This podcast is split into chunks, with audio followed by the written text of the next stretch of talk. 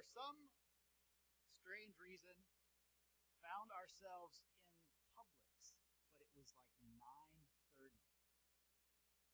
That is when you should shop. I don't know why. No, in the evening, at night, like they're thir- we we were debating if we go in there, you know, it's you know, Denise works retail, and last thing you want is five minutes before closing, somebody walks in, and we were going to buy, you know, quite a bit of things, and you know, uh, should we go in? And we said we're going to do it. I think we can do it. We divided and conquered. She took a cart and went that way, and I went that way, but we didn't have to. We had the store to ourselves. It was awesome. Yeah, maybe. In and out in record time, great things. Now, now this time of year is particularly busy. That was just has anybody waited in line at a retail establishment for Christmas shopping? I have two words for you, three words for you. Amazon.com. No lines, no waiting, two day shipping. So, the UPS guy is waving us off. You would think he would be grateful for all of us keeping him busy this time of year. I don't know about you, but I'm not much for waiting. Does anybody here just really like to wait? Just curious. Like, you know, today I hope I can go wait in line somewhere. Anyone thinking that? I'm gonna I'm gonna go out to lunch and I'm hoping that they give me one of those flashy, buzzy things and send me outside. I'm hoping. Please do that. I'm hoping that I'm driving up to Miami and there is a massive traffic tie up and I get to sit in traffic for hours on end. Anybody really hoping for that? No one? No one at all. It's like, thank you, God, who runs the universe and runs my life for these few minutes of peace and quiet right here in Miami in traffic. Amen. Is that your prayer? Not really. I, I don't like to wait. You don't like to wait. Maybe it's this culture we live in and everything is so instantaneous. The access we have so immediate. We can get what we want quickly, two days or whatever. it, it is remarkable. We just don't like to wait. And yet, when we think about God, you ever noticed He doesn't seem to ever be in a hurry? Someone said it like this God is never late, but rarely early. Definitely on time. God just seems not to ever be in a super. And even as you watch throughout history, you see that as God did things, there was never a sense of, I've got to hurry up and get this done because there's something else and I'm going to push, push, push, push. No, there were these times where there was the need to wait. In this season of Advent, which, as we talked about last week, means the, the expectancy or the arrival of the, of the Savior, we find ourselves waiting. And we talked at length last week about the hope that we have, the way out there one day when Christ will return and God will set everything right that has been wrong. And in this meantime, you and I are stuck waiting. And I won't go through all the things we talked about last week, but I know there are a lot of ways that people here wait from things that maybe seem as simple as the waits that we have in traffic to those life threatening, those, those moments in your lives where everything is topsy turvy and you just need an answer, whether it's waiting on something, whether it's a health issue, whether it's a, a relationship issue, it's something with your kids or your parents, all of those things. There's lots of things that, that we're kind of stuck waiting for.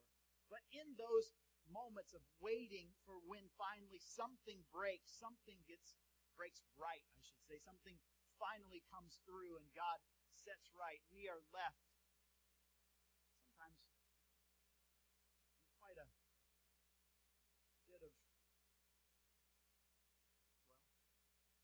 well, tension. And we have that hope. We want to, with all that we have, believe, but there's still the sense that I wonder if. And I want to look today at some things that might remind us that, in fact, it is in the waiting that God often works best. That it's not in the immediate I pray and there's an answer, but it's in the I pray and I struggle and I seek and I, I search and I hope and I wait that somehow your story and mine is enhanced and your character and mine is grown by this God doesn't always seem to be in a hurry. See, we live in a, in an amazing place, this United States of America, and we take for granted the things that we have. In fact, somebody said maybe the two biggest values of American culture are how do you feel you get what you want? Those are the two questions that drive us. How do you feel? Maybe that's where a lot of the addiction culture comes from, that, that we're trying to make or trying to find something and make us feel a little better. How do you feel? And, and we're always kind of wanting to feel better as if the greatest good of our life is feeling better, and particularly this Christmas time as we're shopping and doing all of that, and asking for what we want. That idea of how do I get what I want and get it now also pulls at us. Like, if we finally get this thing, we'll be happy. Because that always works out, yeah? I mean, maybe a baby. Yes, a baby. Definitely a baby. Sorry, no maybe. But that thing, that gift, that that one item that we've hoped for. And those are the two things that drive us. And and, and there's an old uh, I guess I don't know how old it is, I shouldn't say it's old, but there's a catechism. We as Baptists don't often talk about catechism, but the, the Westminster Catechism begins this way The chief end of man is to glorify God and enjoy Him forever. A reminder to us that we don't live this life just so we can feel good, but we live this life to glorify God and enjoy Him, not just now, but forever. And in the waiting, I think we'll find, is when we learn most about the sufficiency of God and the goodness of God. I want to look at a passage of Scripture. Let's just say it's not your traditional Christmas text. It's in the book of Exodus, chapter 13, which is where you often turn at Christmas time, right? If you were to look at all these Bibles, that's where they're set. No, Luke chapter 2 and the like. But Exodus chapter 13, I want to spend a few minutes in these verses in Exodus 13, and then we'll quickly breeze through 14 and 15. So we're going to cover two and a half chapters of Scripture today. Is that exciting? Don't look at your watch. It'll only make you sad. Exodus chapter 13, we're, we're in that period of time where God is going to deliver his people. And he sent Moses, he's called Moses from the backside of the desert, from the burning bush, and sent him to Pharaoh and the series of plagues have come along, and now God is going to deliver his people out from under the hand of Pharaoh. And in verse 17 of Exodus chapter 13, Scripture records this When Pharaoh let the people go, God did not lead them on the road through the Philistine country, though that was shorter. For God said if they face war, they might change their minds and return to Egypt. So God led the people around by the desert road toward the Red Sea the Israelites went up out of Egypt armed for battle. Moses took the bones of Joseph with him because Joseph had made the sons of Israel swear an oath. He had said, God will surely come to your aid, and then you must carry my bones up with you from this place. After leaving Succoth, they camped at Etham on the edge of the desert. By day, the Lord went ahead of them in a pillar of cloud to guide them on their way, and by night, in a pillar of fire to give them light, so that they could travel by day or night. Neither the pillar of cloud by day nor the pillar of fire by night left its place in front of the people. What can we learn from this? The first thing that jumps out at me. Maybe you noticed it when we read it in that first verse. The thing that is surprising in some ways is the way God led them. Did you notice it said God led them the long way? Actually, it said he didn't take them the short way I think the next slide is a map. Hopefully it worked if all goes well. What does it mean? What is the shortest distance between two points? A straight line. That is correct. If the map comes up here, I hope, I hope, I hope we'll be good. Hey, hallelujah. You see where it says Goshen? You probably can't at all, can you? You see the little point. That's the Sinai Peninsula.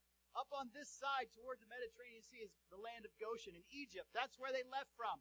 Where are they going? The children of Israel are going to go to Israel. Good. Wasn't a trick question. How do you get to Israel from Goshen? You just follow the sea, and right up there, along the top, there's the Dead Sea up there toward the top of that way. That's where you want to go, right? So if, if you pulled out your iPhone and said, Siri, take me to Israel, what would she do? She would say, go right the shortest way. Right? That's how it always works.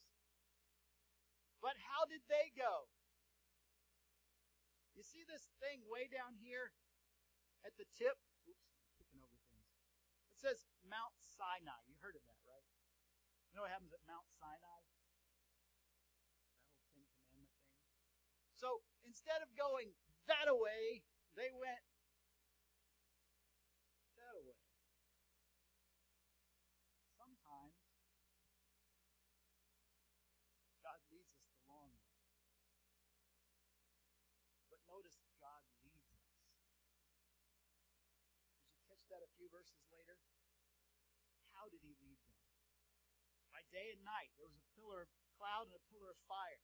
As the children of Israel left Egypt, as they were delivered, and as the plagues had, had multiplied, and Pharaoh finally relented, God led them. He didn't just send them out there and say, make your own way. Yes, he might have led them the long way, but he went before them. Actually, not only was it the long way, but it was sort of a, a difficult way. Because at the beginning of chapter 14, if you read, it tells us that as God's thinking about it, he's, he's saying, I'm going to lead them this way, the long way, and they're going to get hemmed in by the mountains, and Pharaoh's going to think, why did I let them go? And he's going to come after them. This makes sense, right? If you're God delivering your people, you want the people you just delivered them from to come chasing them. That's usually how it works in our stories, right? Hey, I want to get out of this situation, and two steps later, I want to look back and see it running after me. Right? I want to get out of this health scare, and two steps later, look back and hear another diagnosis. I want to get out of this relational jam, and two steps later, look back and find a bigger problem. And that's what the children of Israel must have felt like as they begin to make their way the long way, whether they realized it was the long way or not, whether they were disoriented. 400 years in Egypt, they probably weren't exactly sure which way was best. They followed this direction of God, this pillar of cloud, this pillar of fire, leads them down, and Pharaoh comes after them. You've heard this story, right? Pharaoh's going to chase them down. He wants them back. And they come to this area where the mountains funnel them toward a body of water that somehow looks like certain doom to the Israelites. And in typical faithful Israelite fashion, what do they do? Same thing you and I do. They whine. I don't know if there's a Hebrew word for wine, but if there was, it should go right there. Boy, did they whine. This is not good. God, what? Are there just more graves out here in the desert. It was too crowded at the cemeteries in Egypt. You brought us out here to die. This is how they felt. And the scripture tells us not only did God lead them, but the angel that was leading them by the cloud and the fire went around and what got behind them. And God put his presence between Pharaoh's army and the children of Israel and delayed Pharaoh's army so that the children of Israel could make it where they needed to go and then, you remember this? Charlton had, I mean, Moses stood by the Red Sea and raised his staff, and what happens? Have you not read the story? The Red Sea parts, they walk across on dry ground, they get to the other side, and Pharaoh's army says, We can get them. They go into the sea. Moses lowers his hands, and the sea crashes in, and the whole army of Pharaoh drowns all of that happened because God led them the wrong, me, the long. Not the one that maybe would have made sense to us looking at a map, not the way we would have chosen, but the way God knew was right. And I think God leads us the long way sometimes. God builds into our life those periods of waiting so that you and I can learn He is sufficient for whatever the situation is. or however overwhelming the circumstances seem, in that period of time, God will show himself sufficient. But there's something interesting that happens on the other side of that conflict, on the other side of that situation. Because what I've noticed in my life and what you may notice in your life is in the midst of the waiting, it's not always joyful. Our focus isn't always on the positive. It's easy to get bogged down by that. We're looking for that deliverance. We're looking for that victory. We're looking for the other side. And in fact, if we were to go fast forward to, to, to chapter 15, the first verse of 15, uh, Exodus chapter 15 tells us, Then Moses and the Israelites sang this song. When did they sing the song? After they crossed the sea, after God had drowned Pharaoh's army. But when did that song gain its meaning? Wasn't it in that interminable process? Wasn't it through those days and hours and weeks of waiting,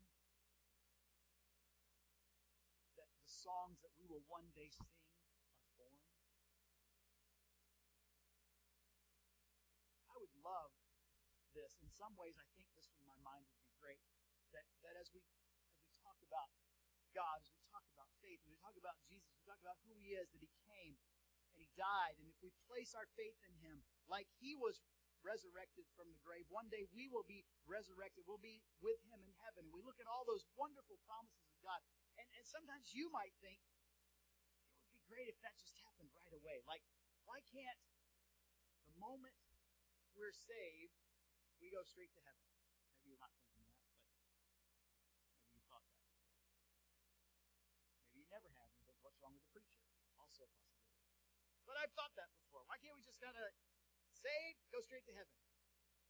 Because there's some things in heaven we look forward to, but isn't that the point? Why do we want to go to heaven?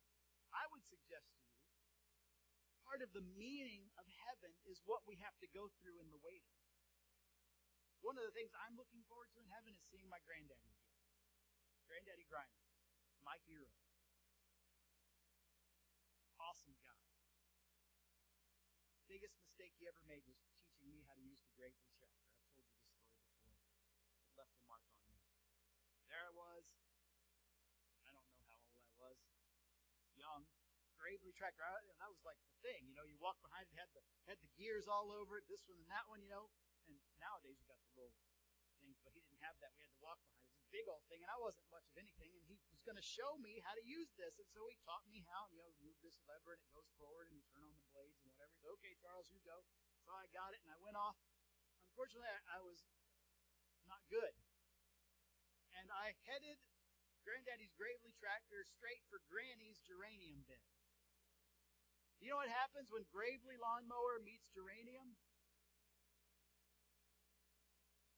Doesn't work out well for the geranium. And because I was so new at this, I thought the best way to stop a Gravely tractor that was in gear and going forward was just to hold on and, you know, I could just stop it. It doesn't work that way. It just dragged me right through the geranium bed, too. Granddaddy laughed. Granny said, Go cut your switch. No. No, Granny didn't, actually. She was very gracious. It's amazing. You know, after all that, Granddaddy gave me a 50 cent which I thought was amazing. He gave me money to mow the geraniums. Isn't that cool? I didn't even know that was my job, but that's what he did for me. I was so proud. I went home and showed my mom and dad my 50 cent piece my granddaddy gave me for mowing the yard. Yeah, right. I, I, I can't wait to see him again. I'm sure many of you have people that you can't wait to see in heaven.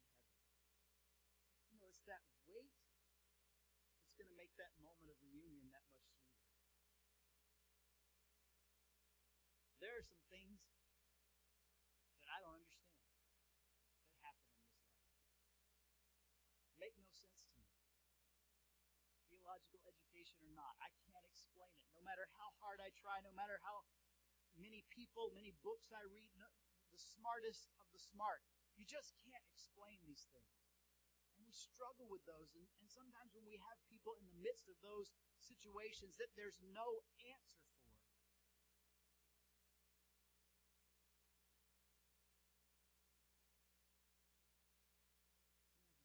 say, well, well one day we'll understand. One day things will be set right. But I think it's in that waiting that the one day becomes that much sweeter. That when we do look back and for whatever reason understand that God is sufficient.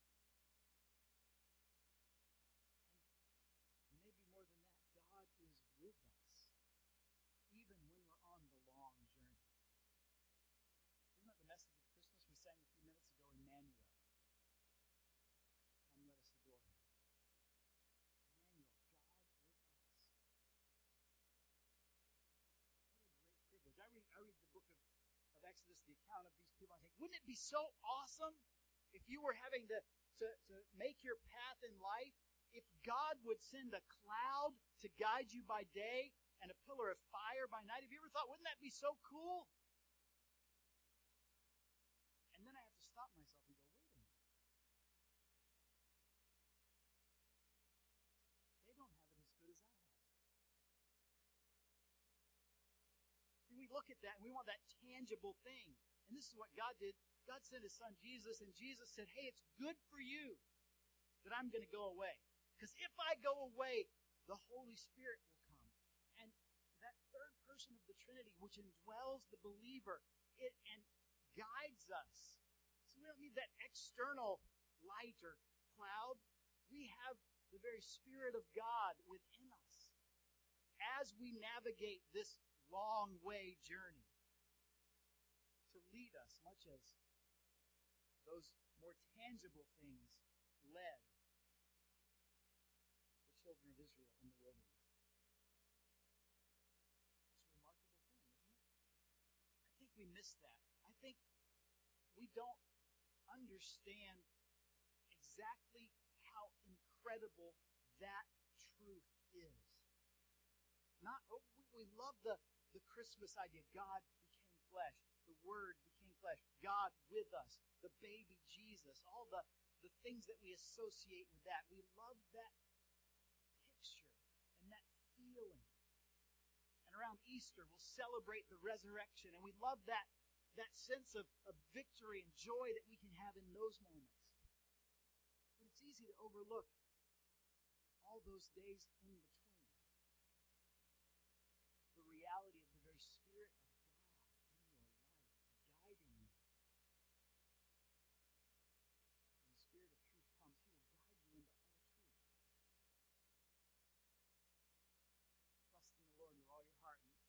not on your understanding. In all your ways, acknowledge Him, and He will do what? He will direct your paths or make your paths straight. That's, that's our reality. That's the promise of God for us. That's what He has done for us.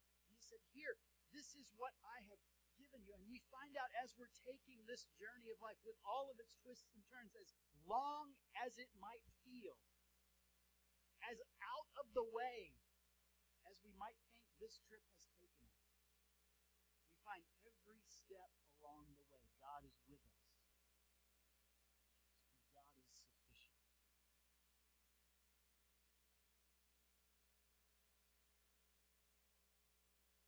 And as I learn that He is sufficient, and as I walk with Him, I look forward to the day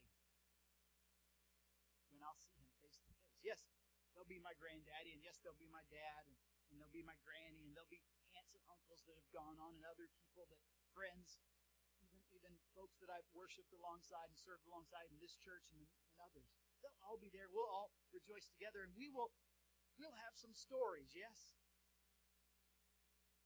Dare I say, we'll have some scars. Most scars have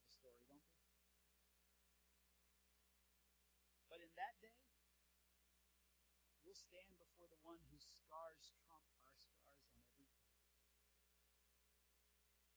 For it's by those scars that we're told we're healed, forgiven,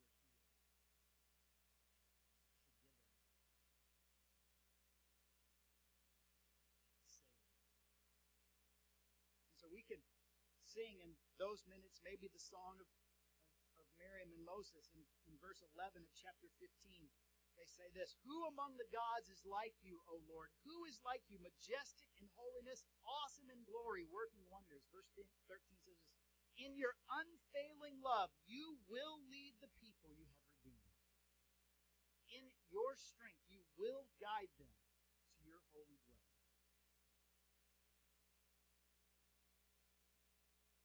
That's our song. Those are the, the words that are built into our life days of waiting and wondering and hoping. Those are the, the truths that we begin to come to know more fully because we've seen the faithfulness of God in spite of the circumstances around us. And we, we won't spend this time waiting, focusing on what we're missing. But rather, we can spend this time waiting focusing on the one who promises to be with us every step of the journey.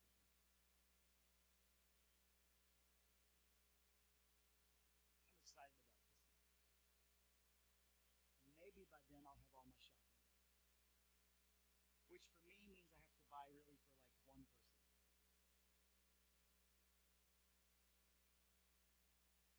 It's always a fun day. It's even different as your kids get older and one goes away to college and then comes back for a few weeks. Christmas is pretty cool, gotta say.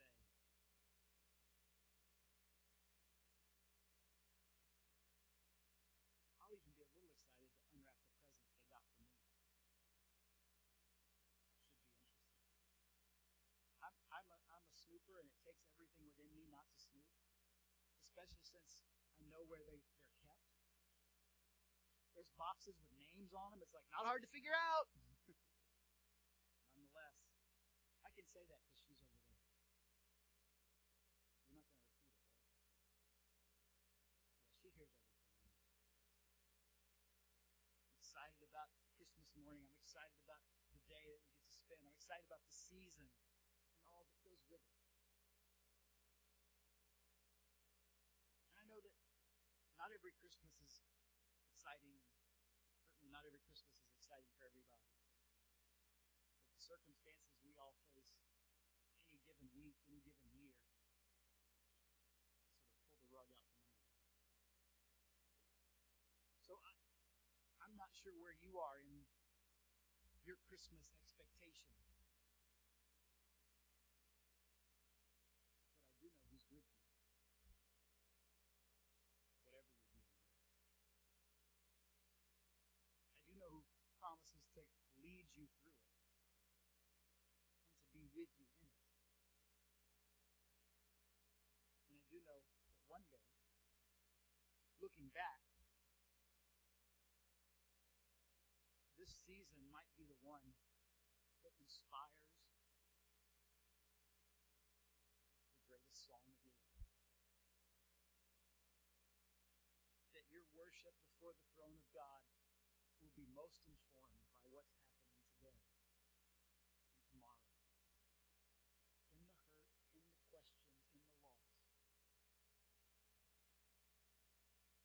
If you'll remember to fix your eyes on Him.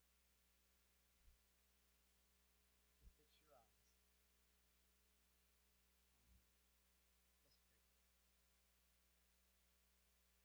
Heavenly Father, I thank you